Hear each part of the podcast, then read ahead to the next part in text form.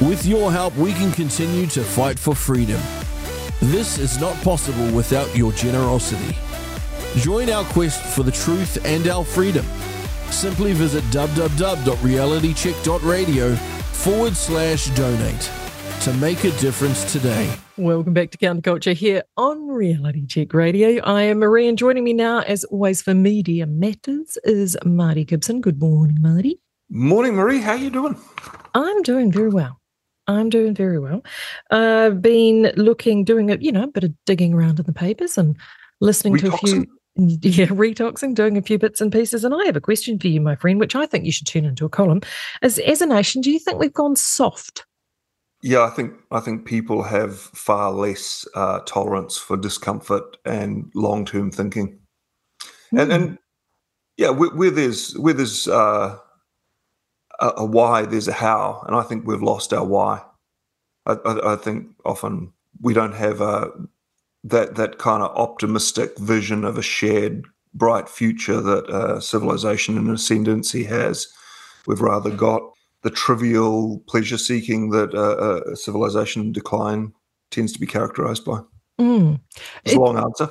Yeah, no, no, it's not because I agree. I, agree with you because I just read a number of stories across the weekend where, to use a word that is so overly used, by people who have an ideological difference to me, privilege.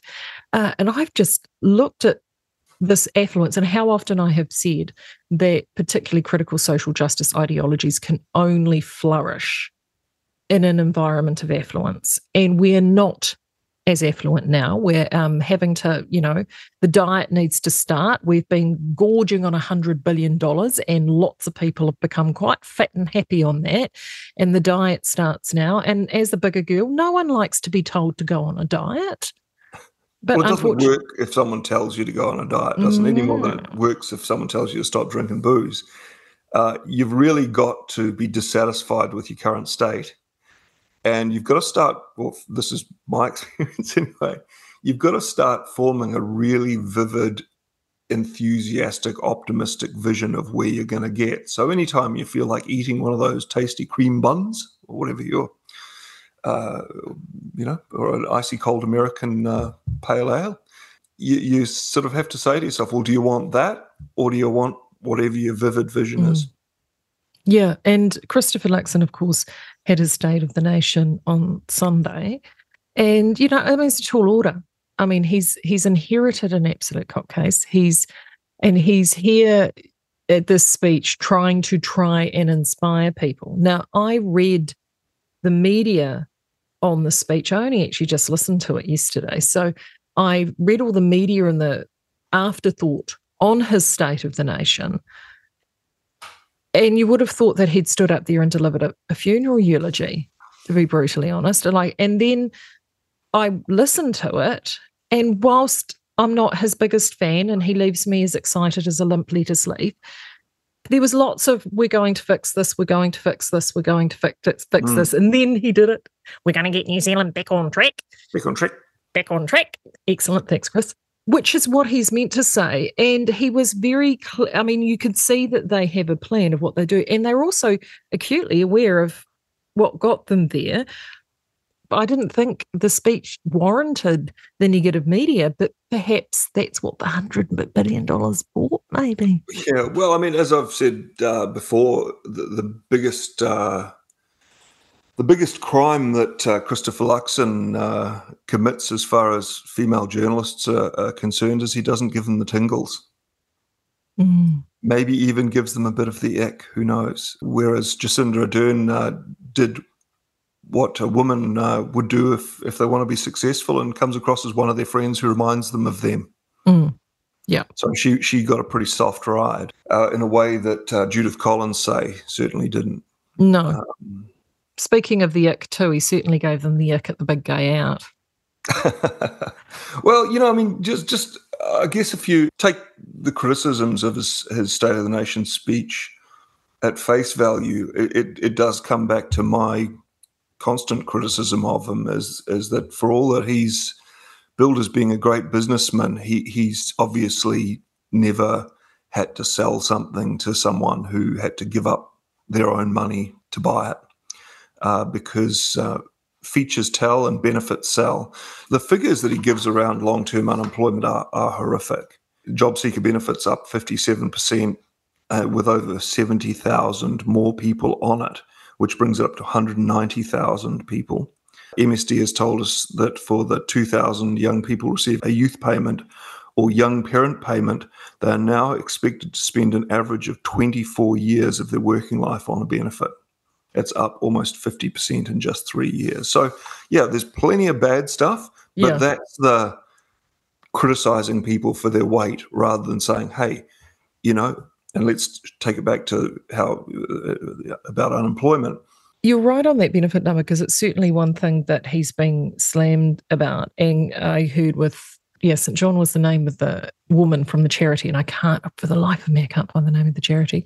And she sort of criticized that by essentially benefit bashing, all you'll be mm. doing. Well, it, sounds, create- it does sound like that. And it, again, like with the stuff like we're going to quick down on gangs, he hasn't sat in the tinny house and, mm. and, and watched what a miserable time it has been. You just don't, you always feel that a fight might break out.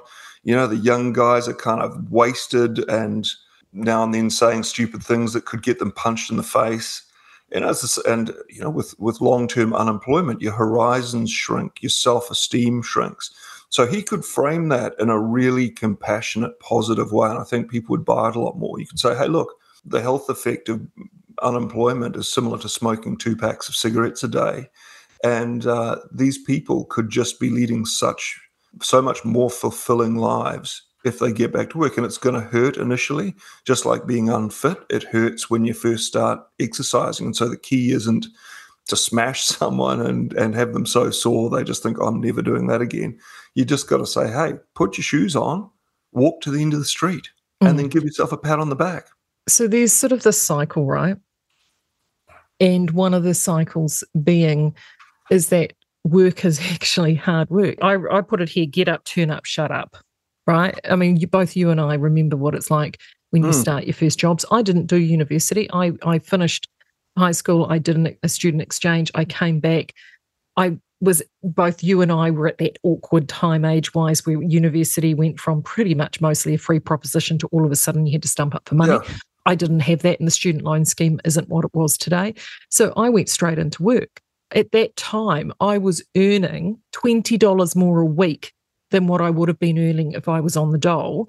And for that, I was working, 50, uh, I think it was just under about 48 hours a week with aching legs and sore feet and having to talk to yeah. people all day. It would have been a hell of a lot easier sitting home doing nothing. I can tell you that right well, now. That's beneficiary maths. And you hear them say this a lot. It's like, okay, if I'm only earning 20 bucks a week and I'm working 40 hours, I'm effectively only making 50 cents an hour and, and that's that's the way a, a, lot of them think. And if they're topping it up by um, being, uh, you know, able to in their free time, they've got deal a bit of weed and whatever else, then you know often they're making quite a comfortable living. Thanks, and uh, you know it's easy enough to get some sort of diagnosis of some mental health condition where you can move from the job seeker benefit to a sickness benefit. So yeah, you you really have to say, okay, I understand why that's enjoyable, or, or on on on the face of it, why you might like that. But picture yourself in two years' time where you've you've gotten to the habit of working how much better you'll feel about yourself. Oh, and,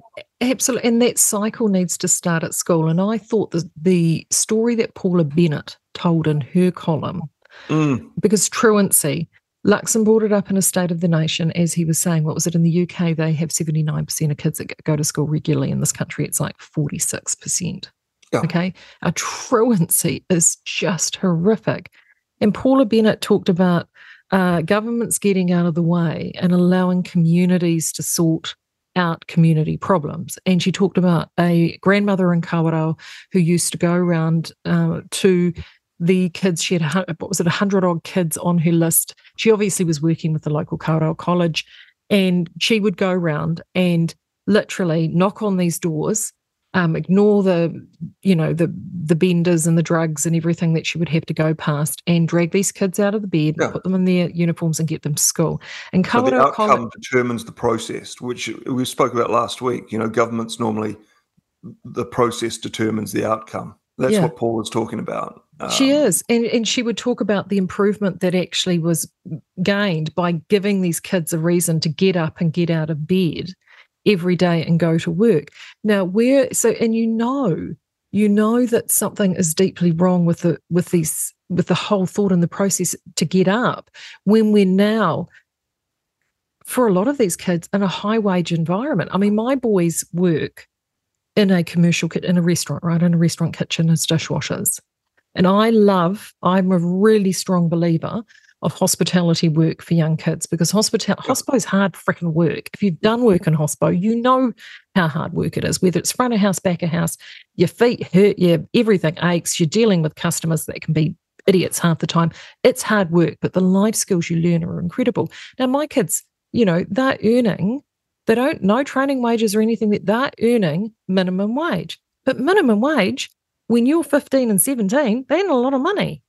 Well, and also if you're if you're earning minimum wage in such a way that people want to give you a job, because some workers are better than others, uh, you don't stay on minimum wage for long.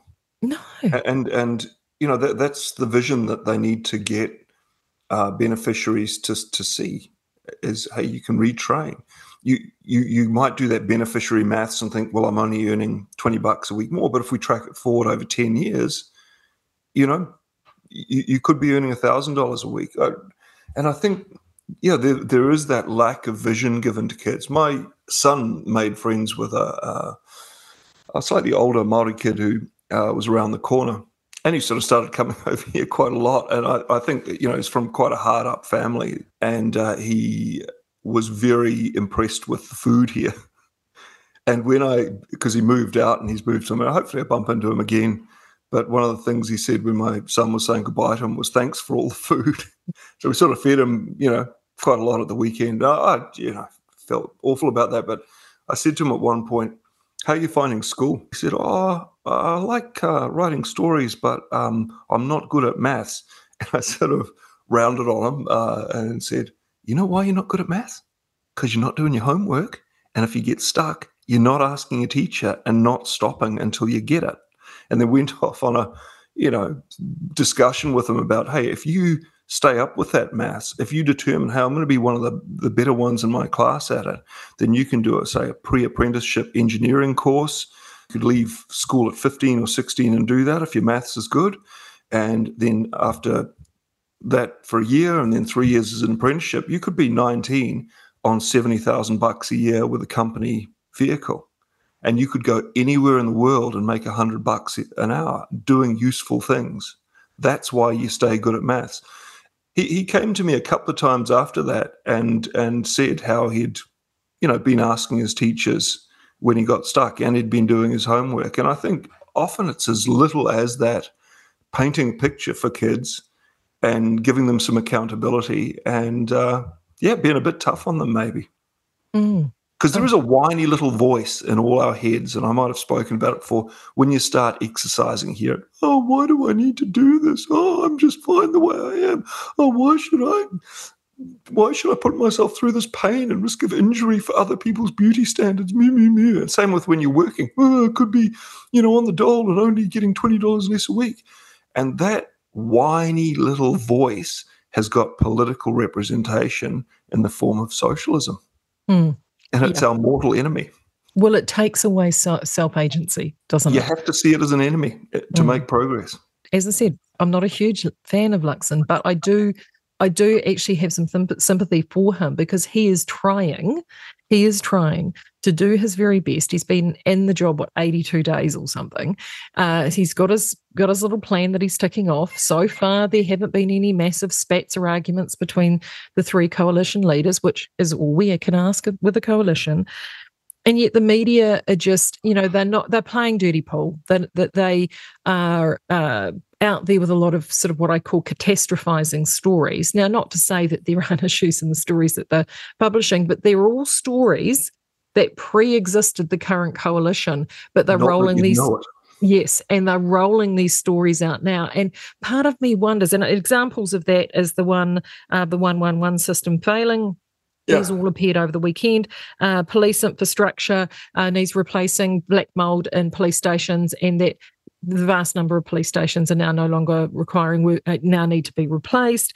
Early childhood failures, and, and this this is a problem. The EC, ECE system is a problem that sits at the government's feet for some reason. I don't know why. The ambulance service creating having issues in regards to ambulances not being on the road because they claim because of costing issues.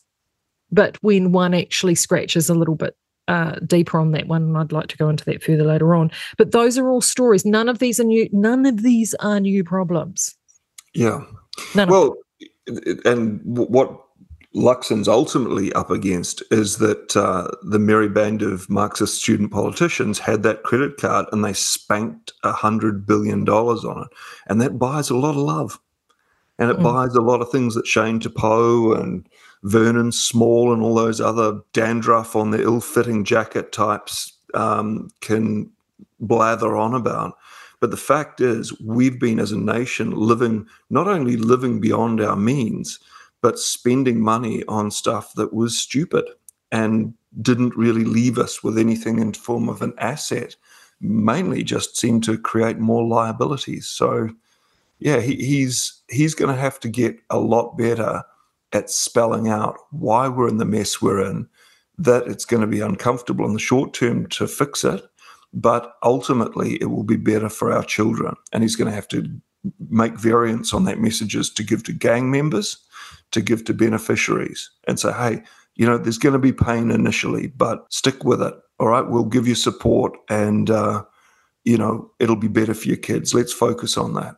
Mm, and, he's, and he's not really that kind of features tell benefit sell kind of dude.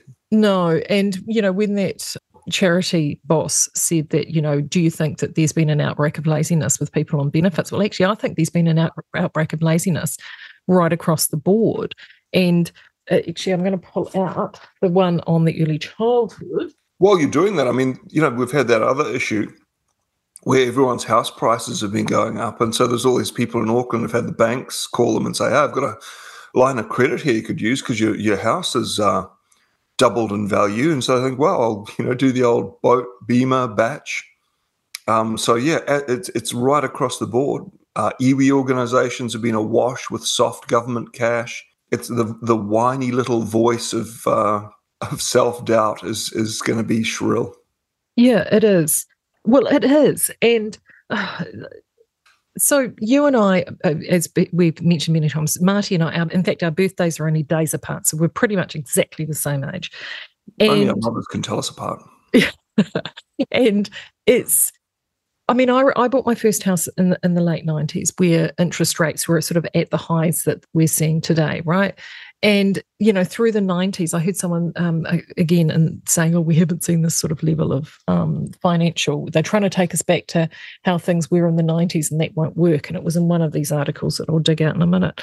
What I find really intriguing is the fact that this next generation of parents and kids and new homeowners, they they don't it's almost like they've lost touch of what it actually takes to make things happen and when i bought the, my first house, I mean, I saved, you know, you save for a deposit, you get in, you buy your first house.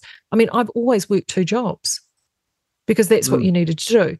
We bought, I bought it, we had borders in the house to help. And you had a vision of where it was taking you, right? Totally. And that was strong enough. So when that little voice of whininess said to you, Oh, Maree, it'd be so much nicer to be sitting on your butt in front of TV. You went, No, I want to own a house. Yeah. Freehold in 10 years or whatever your goal was. Yeah. and so and that's what allows you to make those choices. And so what you have here is um, so the whole early childhood uh, sphere is now um, issue has now come into vast relief because there are a lot more parents, mums, who feel that they need to go back into work earlier uh, in order to help pay these mortgages because their interest rates are going up. And you know what? I do actually find that really sad because I think if mums can stay at home raising their own children and you're not giving mm. them to the state to raise them, I think that's initially the ultimate, right? Well, where but, the state will pay them or, or, pay the cost of looking after their children, but won't pay the mums for the opportunity cost of of not going out to work because yeah. equity. Yeah. So here's this mum who is a nurse.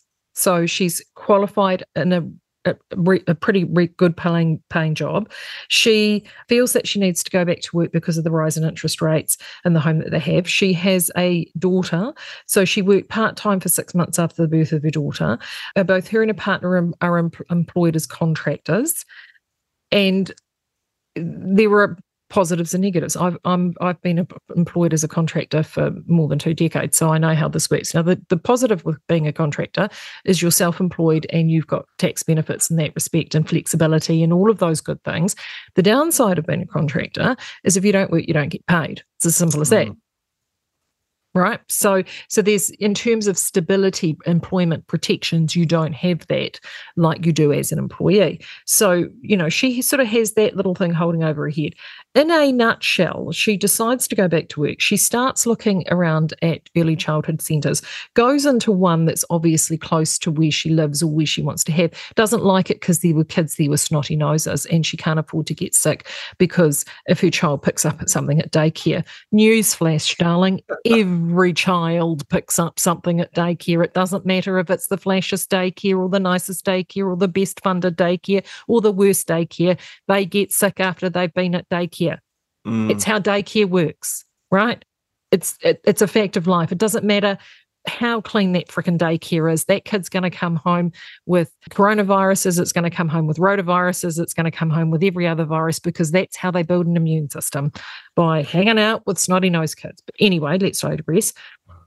She used to then, so she then decided instead of enrolling her child into that, she would go and see her recently retired uh, family member, uh, her mum, I think it was, yep, and she would drop it to um, her daughter to her mum so she could go to work great solution. She's lucky she has family support. However, the uh, 40 kilometre round trip to, to, deviation to go and drop said child to mum was actually just a bit much. So she wanted to look at something close to home. So her solution is she found she moved to a part time job that uh, at a polytech as a tutor, so less money. But it had in house childcare, which she was happy with, and it, she didn't have to drive around. So she took a drop in pay but it gave her more flexibility and that was the solution but it's the government's problem and i was just like what what, what am i missing marty what am i missing sorry to be dense but in terms of what Pascal? Well she's uh, just so she's so the article is claiming that this all of these decisions somehow is the go is is this is the problem that we have with early childcare. I don't think this is an early childcare problem. I think that this is a, a parental decision problem. Yeah, well, there, yeah, there are no solutions, only uh, compromises, as Thomas Sowell likes to say. But I, I, think one of the ways they sold, and I say this as someone who's done a lot of looking after uh, my wife and my three kids uh, while she single mindedly pursued her career uh, one of the ways they sold feminism to women was grossly understating how much time is required to raise children. They need they they need a lot of time. You can't necessarily outsource it and get the same result. Well, no, and I fully get it because I mean, being on the con, you know, the reverse side of that, that's part of the reason why I've been a contractor for so long because mm. I needed that flexibility to be able to juggle both working and growing a fledgling business uh, with my husband and caring for a child which was neurodivergent, but we didn't know he was neurodivergent at the time. So I was, in a way, ignorance was bliss. But you have to do whatever you have to do to make it work. And I just feel that the resilience now that this that that some parents have in order to do that there is definitely a cultural shift.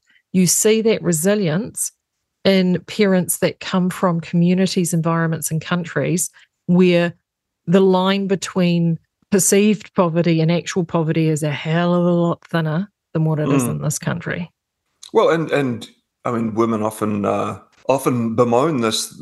They've um being told that they can have it all, and then they realize they can't, and so they're, they're left, as you say, with a series of unsatisfactory choices and a feeling of guilt that gnaws away at them and uh, creates marital problems sometimes. And then one in one roof, there was uh, in the Weekend Herald, mortgage stress means taking two jobs. Mm. Shocker. Dear, oh dear. People are having to take two jobs in order to pay a mortgage. Mm. Again, I've got about four. Yeah. Again, you know, I I never ever see or hear of, uh, say, a recently arrived family complaining of those sorts of things. Uh, that's called the norm. Yeah. Yeah. Well, again, there's been some cheap money, easy credit. And yeah, the, the country's been awash with uh, Robbo's borrowed billions. And um, and and that, that was the big juxtaposition for me in that Weekend Herald, right? And this is the only reason I pulled these out, is because in the same edition, uh, just mere pages away from each other, was mortgage stress means taking two jobs, was one story. Then a couple of pages later, was Kiwi workers seek flexibility and mental well-being, research shows. And it's then, you know, talking about what workers actually would really love. Oh, darling, there's many yeah. things that I would really love too. Yeah, tell us what the whiny little voice in your head is is saying because you're worth it. Yeah, exactly. So it's um yeah, I have to admit. So I'm going to stop complaining now because it, I'm getting a bit ranty. Well, you're starting to reveal that generation gap between us and uh, and Gen Y and uh, more particularly Gen Z, where we've had our uh, grandparents who survived the Depression and World War II kicking us up the bum. Yeah, and so yes. you know, from an early age, that was uh, ingrained in us. Yes. Whereas my brother is ten years younger than me didn't have that and has quite different attitudes. Yeah. Yeah. I yeah, um, no, actually I, I would agree with that. And can actually just slightly staying on the same theme of um, the woe is me, uh, the the media, including Bruce Cotterill. Oh. Um, you know, they're all they're all feeling a little bit sorry for themselves at the moment because they're in a pinch. They are in a pinch. Wasn't, now, wasn't we, that an incredible bit of interviewing her keyboard and really not addressing what the actual issues are? Is that Tracy? Yeah, or Tracy yeah. Watkins. Uh, the Public Interest Journalism Fund was the perfect ammunition for those enemies. Uh, and we did a lousy job of fighting back, saying, oh, we just get little things wrong. And then basically saying, you know the, the problem is basically people are used to hearing their own views on social media and they're not used to hearing the kind of balanced journal, journalism we do it's like no go back to that uh, wonderful bit of research that david farrar did that study that found that a massive 81% of New Zealand journalists classified their political views as left of centre and only 15% as right of centre. There's your problem right there, Tracy. That's your problem. And and I still want to hear those left wing views but I don't want to hear the airy kind of huffing and puffing uh, that characterized that uh, interview about Guy Williams that we critiqued. And also, the latest one was the lesbian um, uh, saxophone comedy uh, duo Karen, who's Paddy Gower's offside. A bit of government sponsored comedy. It's just never funny. And she remarked, with all of the crap that's going on in the world these days, all of the shit, this ridiculous government, all the inequality in our country, we just want 45 minutes where people can come and not have to think of anything other than two idiot lesbians on a stage. But yeah, just that, this ridiculous government. It's like, what's ridiculous about it? yeah. I mean, that's to me, that's just a classic case of, um, you know, the disconnection between. The little bubble the bubble, yeah, a- absolutely.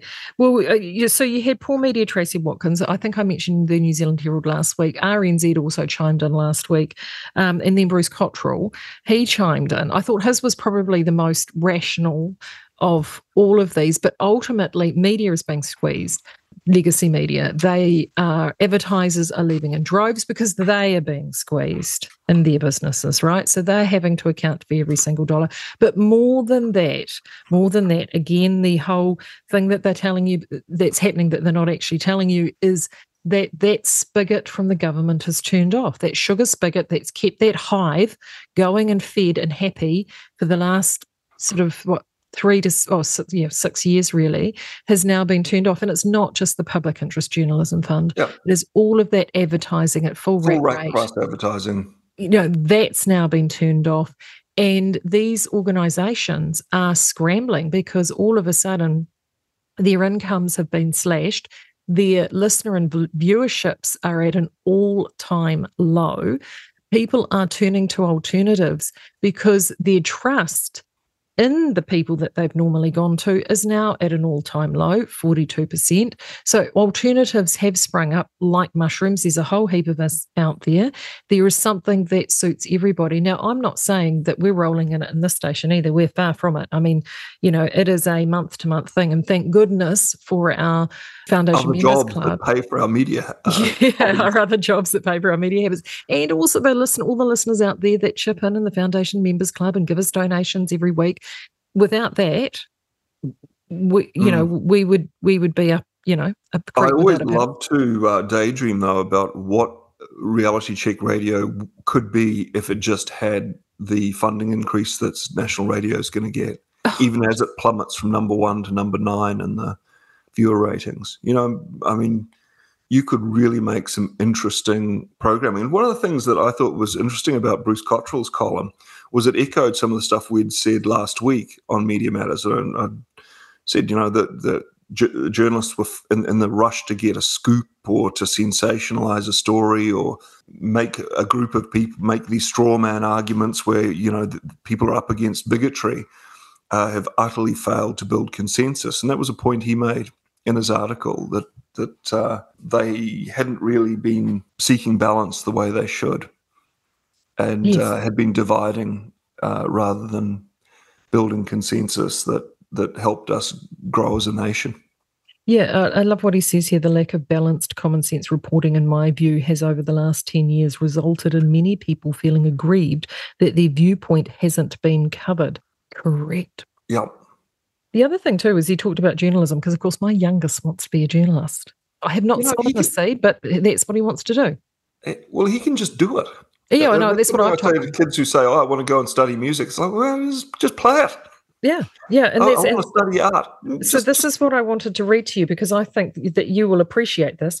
Firstly, we need to grow journalists. From the early 2000s, as, new, as the newspaper industry weakened, one of its most important functions is the training ground for journalists. It, start, it started to decline. A communications degree does not a journalist make. Many writers who provided our news and current affairs through the second half of the 20th century learned their trade in newspaper industry under grumpy old editors who were steeped in the good old fashioned journalism. Uh, and uh, that's, that's exactly that's exactly how you learned. It's exactly how I learned. In fact, I was one of the last. John Jones, Ian Gillies, oh, Dave Conway. John Jones, yeah. yeah. Yeah, and, and that's exactly how I learned as well. I mean, I'm not a, a journalist. I mean, I, have only ever been an announcer. So quite a different kettle of fish, I will concede. But I was part of that last group of radio um, announcers that were trained on the job. Mm. In fact, like the person who, that still had a hip flask of whiskey in their top drawer sometimes. Oh yeah, and the rest. Uh, and and when I started, I started on Drive initially, three till six, and in fact, the person that replaced me, I moved from Drive to another role in the, the business and then moved to weekend breakfasts. And the, the person that replaced me that I trained, Amanda Gillies. Right.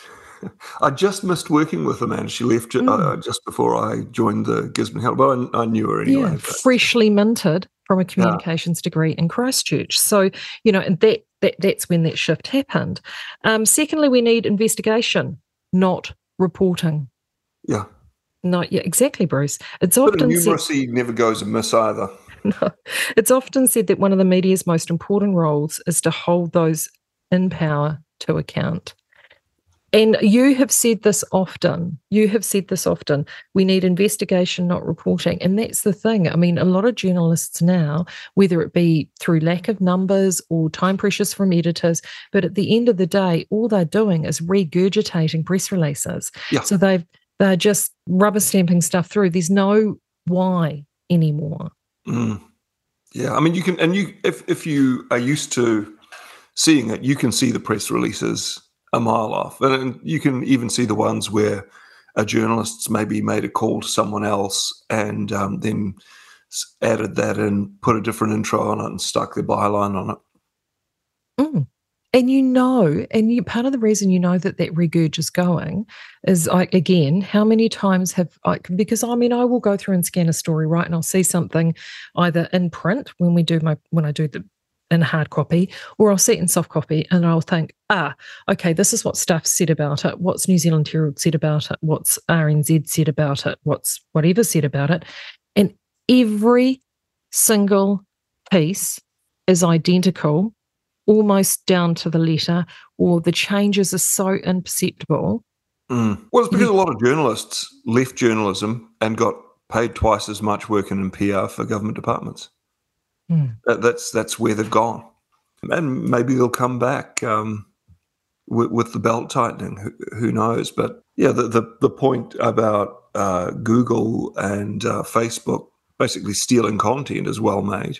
Absolutely, and I think this is what sparked it because they're trying to get that sort of bill through and and I and I again I agree with you. It is a point well made. I mean, I think they should be paying for that content, but why would they with the quality of some of it? But well, you know, I mean, I, I, I, really resent the extent to which they manipulate the message as well. And then you've got what is it, News Safe or whatever uh, that uh, uh, company is that's basically editing news feeds now, sort of linked in, I think, to where Dear Leader went to control freedom of speech the nooses are tightening, and it is ultimately going to be people who are willing to, uh, you know, wash uh, dishes uh, to fund their media habit, or you know, whatever, you know, sell uh, knitting supplies, or make olive oil, or uh, shampoo carpets mm. are going to be your journalists. Yeah, and and again that's it's where that trust comes in. And it's it's also breaking things back in terms of uh, what you can trust. I mean i do worry about uh, the future of like for example with things with ai and, and the quality of some of the deep fakes and all the rest of it that you've seen. I mean i've seen some stuff pop up on uh, news sites internationally and it is clearly not true. But then you get to a point very quickly with ai i. Think that's going to be one of the next challenges is when it's like the boy that cried wolf, you have a whole bunch of, you know, fake news, fake news, fake news, fake news, and when the actual real news happens, you can it's indiscernible from the stuff that's that's not real, and and people just completely miss it. And I think we had that during COVID as well. And so, you know, those are those are things that are vastly more concerning.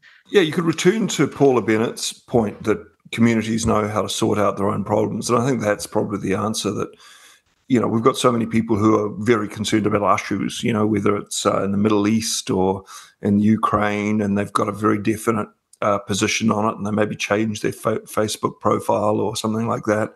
While there are those kids around the corner who are hungry and aren't doing well in education. And, you know, as I've said before, you know, I could pretty quickly solve child poverty, habitat loss, crime, uh, poor education outcomes in my cul-de-sac. And I think that's where we've got to yeah. move towards. And that will give us the mission that will be reminiscent of a, of a civilization that's um, in ascendancy.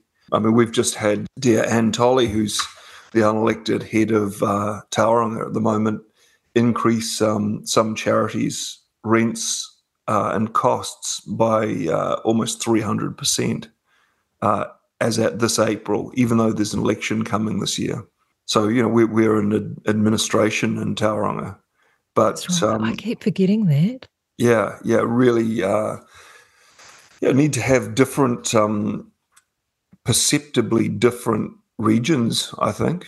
And they need to be competing for immigrants because mm. they need to be deciding, well, what do we need? And it should be easy enough for a community to say, hey, these educational outcomes aren't sustainable. This, um, you know, we'll, we'll take your pick. Mm.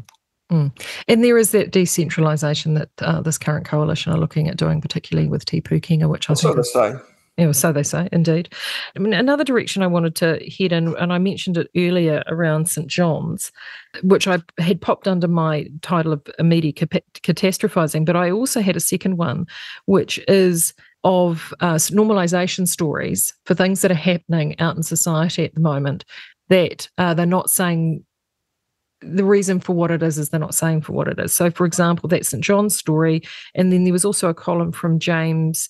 I can never pronounce his name. It's um, is it Nokisi? Nakis? Um, he had a, a, piece about the can- getting a cancer diagnosis, and you know how you handle what is just this can be a devastating piece of news. And of course, you know, there seems to be lots of people getting that news at the moment. Mm. And it's that sort of the whole reporting and normalizing of the effects of what no one wants to talk about excess deaths and chronic illness and admitting that without admitting that there's been excess deaths and chronic illness. And st john's yeah and st john's is the one that i found really interesting because there, there were several stories and, and i read there was rnz had one uh, i think it was the herald or the post i've got it in the pile of paper there and ultimately, and it was again on News Talk ZB yesterday, I heard it. They brought it up with Christopher Luxon, and St. John's is again in a funding crisis. So they've seen donations drop. They've picked up some extra funding from the government, and they claim that part of the issue is in terms of costings, and they're having to take ambulances off the road because they can't afford to keep them on the road. But when I sort of dug a little deeper, part of the reason they're having a costing crisis is because they're also having a chronic illness crisis and they've also got a recruitment crisis. So there is a certain number that they lost during the thing that should not be named. And they haven't necessarily had those paid people come back on board. They've got staff, paid staff, and volunteers who are completely stretched, but they also have a crisis where you've got staff who have to go off sick because they're either um, have are chronically sick or they have sickness issues, and of course you then have to cover that. So then that takes other staff from other places of the roster. You've got to pay them, so you're paying twice for a single position because one is off sick and you're having to to pay the other one to come on on board. Which so it's this sort of cycle. and there's a lot more demand for health services, and there's a lot more demand for health services. so. And when someone was questioned about that, you know, the response I heard was, "Is I just find it ridiculous that, that this isn't fully funded by the government anyway, and it should be." I mean, I happen to agree with that, and and you know, I never feel good about this, but sometimes you know when someone's collecting for, you know, collecting for child cancer, it's like you know, I would have thought that child cancer could have been addressed by some of that extra hundred billion dollars. Mm. I would have thought, you know, hope that St John could have been funded f- for that you know, mm. some, something something useful. But it's and then there was a swathe I heard on Talkback, because I dare I say, listening to Talkback, who said that they cancelled because that St John have like a membership that you can pay, and if you then have a call out, your call out is for free. So a lot of people do do if you're at a certain age, and uh, my parents fall into this because my parents have the little um the alarm so yeah. they are on the subscription service and they have. Uh, the, they can't use it like Uber Eats or something. they don't, but I have to say, you know, because uh, the, the parentals, you know, don't live in town. They live 10 Ks out of town. They're of an age where stuff happens. You know, they one fall away from really bad things. Yeah. So they both, um, my mum did it first, and she actually got a partner one for my dad, which he moaned and groaned about. But actually, good old Nana for doing that because she's had to use it for him. You know, he's he's had a dicky ticker since the, you know, and it's they've had they've had to use it. And that means right. that when they're caught short and she's on a walker and she can't rush to a car and try and heave him in there. And if he's having a moment, she's got that peace of mind that she can press that, you know, press that alarm and they know straight away they can get somebody out there they St John's have been incredible, and unfortunately, as time has gone on, they've been a more frequent flyer out to to their place than I would care to admit, and that's so valuable. But then you've got people that are pulling their support, and I heard four callers, one after another after another. Oh, we did it when they changed their name to Hato Hone St John's you know we just we didn't like they that for them that was not the purpose. And they that that was their reaction was it's to a cancel. significant change to the brand isn't it? It is and, and, that's what no one likes to admit is new zealand's got a brand. The word new zealand carries all sorts of emotion and as john key found out so does the flag. Yeah. It yeah. might it, it might symbolically mean one thing or the other but it's what people went to war representing and um, St John's, uh, yeah, is, is is the brand. Mm, it is. So whilst that, so whilst they keep quite busy at one end, um, with with the sort of the illness and unwellness. The other thing that I found, which is at the opposite end of the spectrum, has been uh, the whole birth rate uh, stories have started cropping up again. And in a way, the ECE uh, stories sort of tied into that because kindergartens are seeing a, a drop in kids going and as people go back to work, they're sort of putting pressure in another part of the sector. So there's mm. sort of a, a, an unbalancing that's going on there. That New Zealand drop in New Zealand's live birth rate. I'll have to check in on that again. I think it's probably come back up a bit, but uh, one point five six mm. is where we're at, and uh, we had uh, the the number in between of live births versus um, those that passed on was the smallest that it had been since um, yeah, yeah since, since, the Second World War. War. And you imagine the, World War. the birth rate during the Second World War was considerably dampened by uh, the absence of men until the American um, soldiers got here. And, but um, yeah, I mean, hence the baby boomers. But um, it'll be interesting. Uh, I don't think we're going to have a boom this time. No, and oh, did you read that um, "What It's Really Like to Be Single in New Zealand" story in the uh, Herald on Sunday? I did. You I could did. hear the plummeting birth rate in that. All these ladies getting older and reminiscing about uh, alpha chads who uh, showed them a good time and how repug- repugnant men, probably about their, level of attractiveness, are. It's interesting. You, there were a couple of things that were really, really interesting about that, and it's it sparked a couple of things. One was uh, I don't know whether you heard I had any heart on last week, and we were talking about dating, and we had some really, really great feedback on uh, Annie's segment. That was a great. And, uh, she was so pragmatic, wasn't she? Oh, she's awesome. She's yeah. awesome, pragmatic. Yeah, she's she's just, and her approach to it, I thought was was brilliant because Keep she funnel full. Yeah.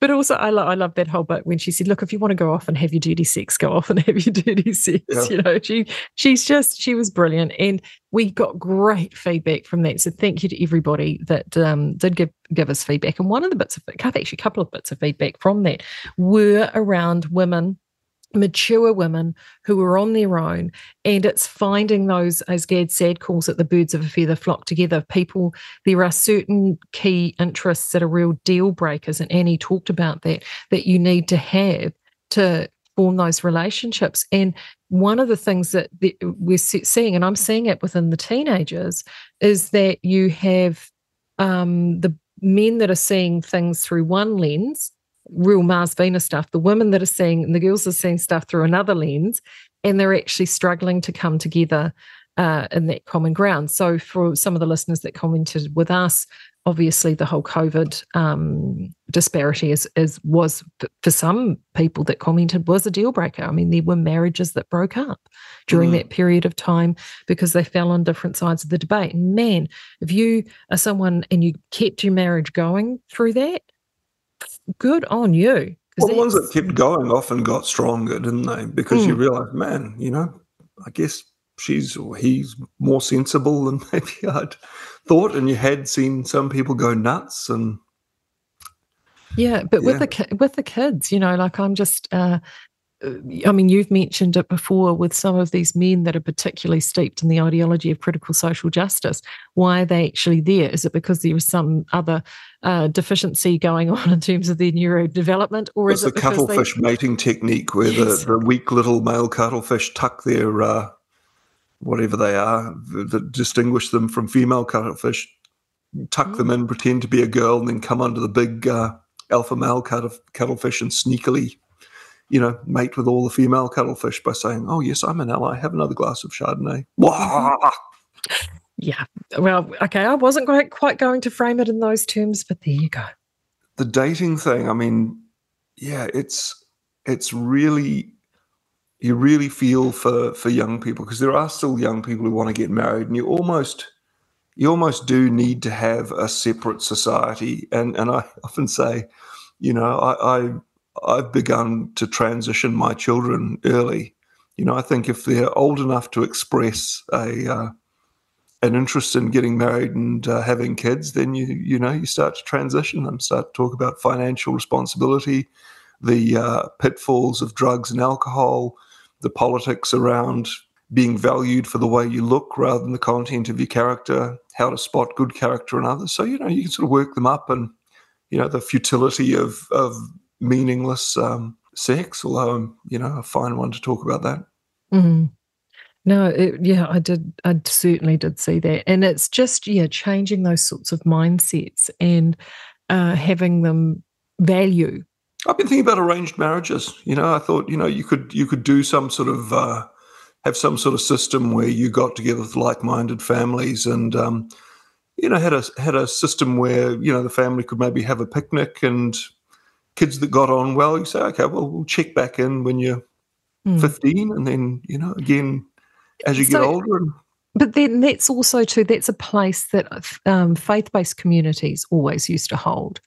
You know, yeah. often, you know, where did you meet a potential future partner? You would either often meet them at school or at work or within a church environment, which then goes back to, you know, as Gad Saad talks about in his book, The Saad Truth About Happiness, is that of the two maxims of what bring people together. And one, the, the thing that he believes is most important to happiness is having a fulfilling life partner is the birds of a feather flock together which he believes is the most successful or the opposites attract maxim which can be really passionate and explosive for long-term uh, happiness and success isn't as successful as birds of a feather flock together.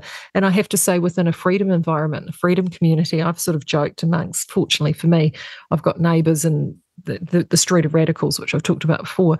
Now, all these parents and that have been like-minded all our kids have gone to primary school together. And i've kind of joked that you know if the craziness ensued uh, we've got a neighbour whose two girls are the same age as our two boys. And it's like well if all all turns to absolute um, crunch you know we can uh, we, at least we know we've got these four kids that can um, potentially uh, yeah well, i've got great friends in australia and uh, i've uh, often, you know, said we'll have to get our kids together, and that way, you know, if we have a wedding, it's going to be more fun. So they've got good genes. Their grandmother was Miss New South Wales, who sadly um, passed uh, last year. But uh, yeah, I think I think it would be a, a better system than uh, just the hookup culture, and I think we're going to see a splitting off of a parallel culture in New Zealand mm. because it is going down. But that's also part of your community concept, isn't it? Mm. It's yep. part of that wider community concept because by strengthening those communities, whether it be, as you said, in your street or your neighbourhood or whatever that community is, that's one of the benefits. That's one of the butterfly effects that comes from that community. And I think that's something where Maori and Pākehā are at cross purposes because, you know, I think that concept of tino rangatiratanga you know, they don't need a separate house in parliament to do that any more than we need a separate house in parliament to form a community of, of common values. I think, as a matter of urgency, we should have uh, communities that are run along principles from the Green Party. And I think it should be Wellington Central. I think they should be paying a wealth tax and and uh, doing whatever other harebrained things they need to um, realize that even if they do it their way, there's still going to be a lot of broken eggs and no omelette. They should be a, a Maori community, and you know the Ureweras.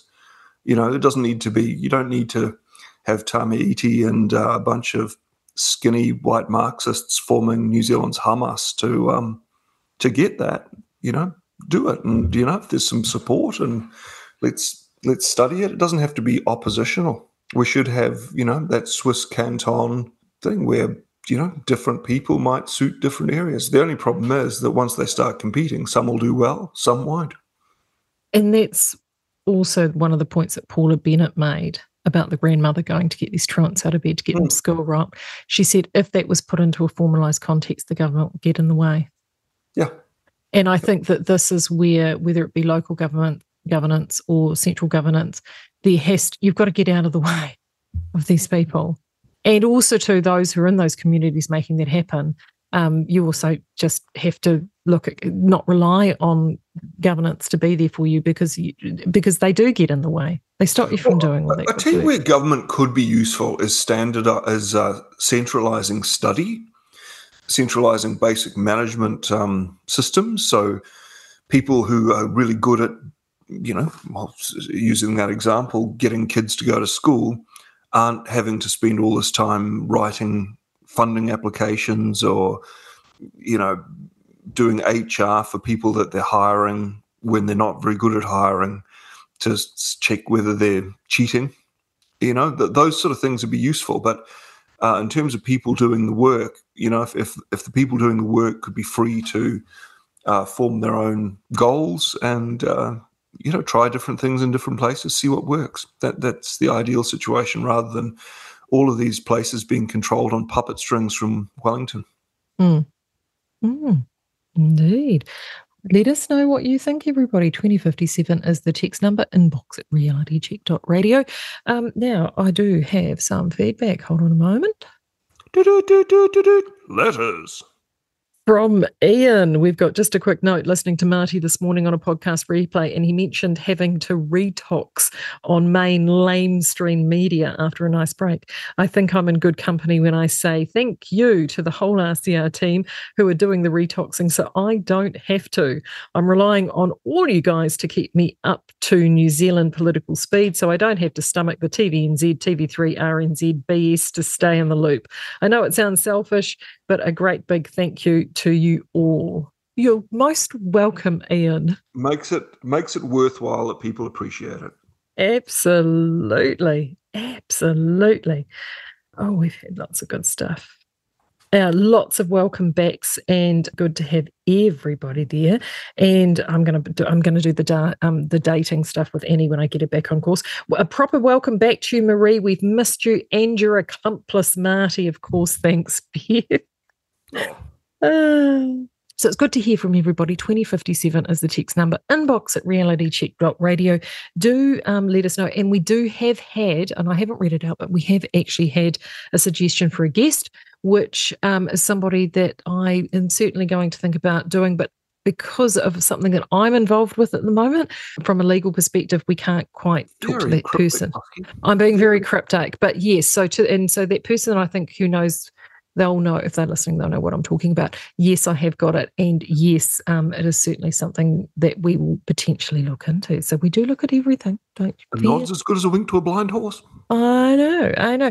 Well, there's still a lot to actually have a look at. I'm feeling a little bit more settled than what I was last week. I know when we spoke last week, I was a little bit sort of um, fidgety and fractious. I am feeling a little bit settled, and I have been doing with the retox, I've been doing a little bit of that zoom out. And for me, and I don't know what your thoughts are on this, Barney, but for me, I'm doing that little bit of a zoom out. I'm looking at things and going, right, okay, well, let's see where the coalition government goes with what it is they're aiming and pro- um, promising. As it, you know, they've not been there three months yet, so mm. you know, there's still time. You just um, got to think of the media as that whiny voice that moans when you go jogging. That's what they are, and you just got to jog through it. Yeah, and you do. I think National are doing that pretty well, and I think um, you know, ACT and New Zealand First uh, are fulfilling that that uh, role, running interference that uh, Cam had said would be an advantage of it. Um, and I, I hope that they don't lose their nerve. I think you know Luxon's got that instinctive corporate.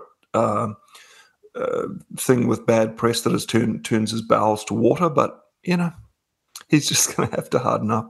Yeah, indeed, and you know, and just rolling your sleeves up. You know, I, I mean, I just, I just sort of look at all of this. Yeah, I just look at all of this and go, okay, no, that's fine. I'm going to continue doing the hard work here. And then I'm also going to continue doing the hard work in the day job. And as you do at home and just getting those kids out there, because that at the end of the day, that's where the mahi is, is actually doing stuff yourself and mm. sitting back and, and abrogating stuff to these other people, particularly government, is never going to get you anywhere. So I'm certainly going to keep focused on that for sure. Um, and of course, you and I will do all of this again next week. Look forward to it. With your help, we can continue to fight for freedom, reach new audiences, and bring important information to the public free of charge. This is not possible without your generosity. Join our quest for the truth and our freedom and donate today. Visit www.realitycheck.radio forward slash donate.